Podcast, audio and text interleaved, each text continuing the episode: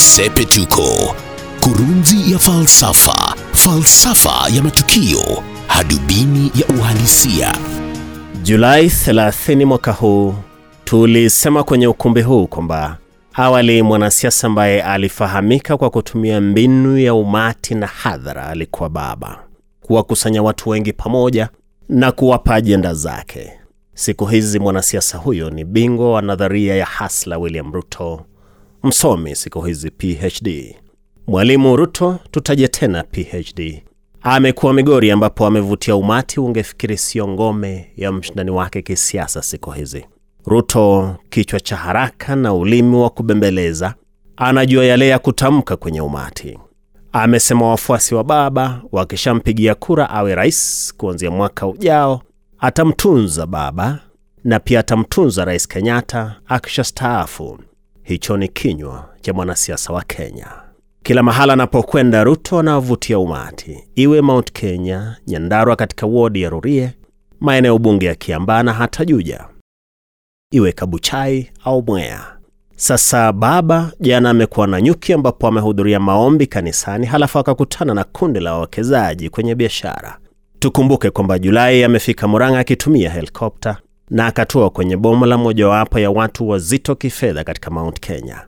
Waliohudhuria mkutano huo unaweza kuwataja kuwa wenye nchi, wamiliki biashara na kampuni, magavana, marafiki wa rais. Halafu masuala yaliyotamkwa pia yalihusu ubunifu wa kisiasa, masuala ya skiza tunes. Hapakuwa na mazungumzo kuhusu bei ya sukuma wiki au kabeji, kwamba sasa kifurushi cha kabeji kitauzwa pesa ngapi. La hasha! Awali baba alikuwa shujaa wa siasa hizo, siasa za bei ya unga na sukuma wiki. Msimu huu hata tangu asalimiana na Rais Kenyatta, baba amekuwa mchache kwenye siasa za umati. William Ruto sasa ndiye anatumia mbinu hiyo, na ndiyo maana akiwa Migori alitaja masuala ya sukari na namna alivyompa Okotho bado kazi ya kusimamia sukari. Hebu niseme hivi, baba amebadilisha mbinu kwa sababu ya changamoto za uhesabu wa kura ambazo amezipitia. William Ruto hajawahi kugombea urais, kwa hivyo bado hajaelewa changamoto za kuhesabu kura, licha ya kwamba jina lake limejumuishwa kwenye tiketi ya urais kando ya jina la mgombea urais mara mbili. Tuseme hajaona changamoto za kuhesabu kura hadi akapoteza. Baba ameyaona, ndipo imebidi abadilishe mbinu. Mtawala wa Urusi kwa miaka 30 Joseph Stalin alinukuliwa kusema mapema miaka ya 50 kwamba watu wanaweza kukupiga kura, lakini jambo muhimu ni yule mtu anayehesabu kura hizo. Baada ya baba kupigwa chenga mara kadhaa kwenye shughuli ya kuhesabu kura, sasa naamini kwamba lipo kundi ambalo ndilo muhimu sana katika jamii na siasa. Kwenye kundi hilo ndipo wamo watu wa kuhesabu kura, huenda nafikiri hivyo. Ndiyo maana amekuwa akiwatembelea wamiliki mali, biashara, waajiri na matabaka ya viongozi. Mapema mwezi huu amekutana na viongozi wa jamii ya Masai ambapo amesikiza malalamiko ya wawakilishi wa jamii, zaidi ikiwa swala la ardhi. Tulisema kwenye ukumbi huu kwamba ahadi aliyotoa pale Ongatarongai ilikuwa nzito. Wamasai ndiyo jamii ya Kenya iliyodhulumiwa vibaya sana na wakoloni. Jamii zote za Kenya ziliathirika, lakini Wamasai walipokonywa ardhi zao wala hawakuwahi kuzipata baada ya nchi kupata uhuru.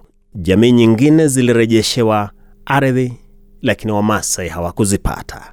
Ndio tuseme aina ya watu ambao baba amekuwa akikutana nao inatoa ishara za kutaka kueleweka, kwanza na wenye nguvu za kifedha, kijamii na nguvu za serikali. Alianza na rais mwenyewe, halafu eneo ambalo limemkataa miongo mingi, eneo la Mount Kenya. Ruto hata hivyo, hata kwenye mazungumzo unapata ujumbe kwamba anaamini tayari anaeleweka katika eneo hilo la Mount Kenya. Ndiyo maana hata anaweza kusema kwamba akipata urais atawalinda baba na rais Kenyatta, kwamba hata atawapa walinzi wa kutosha.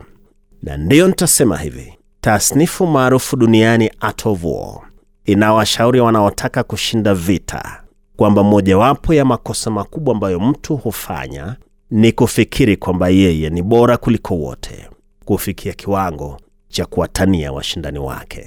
Na ndilo Sepetuko. Mimi ni Wellington Nyongesa.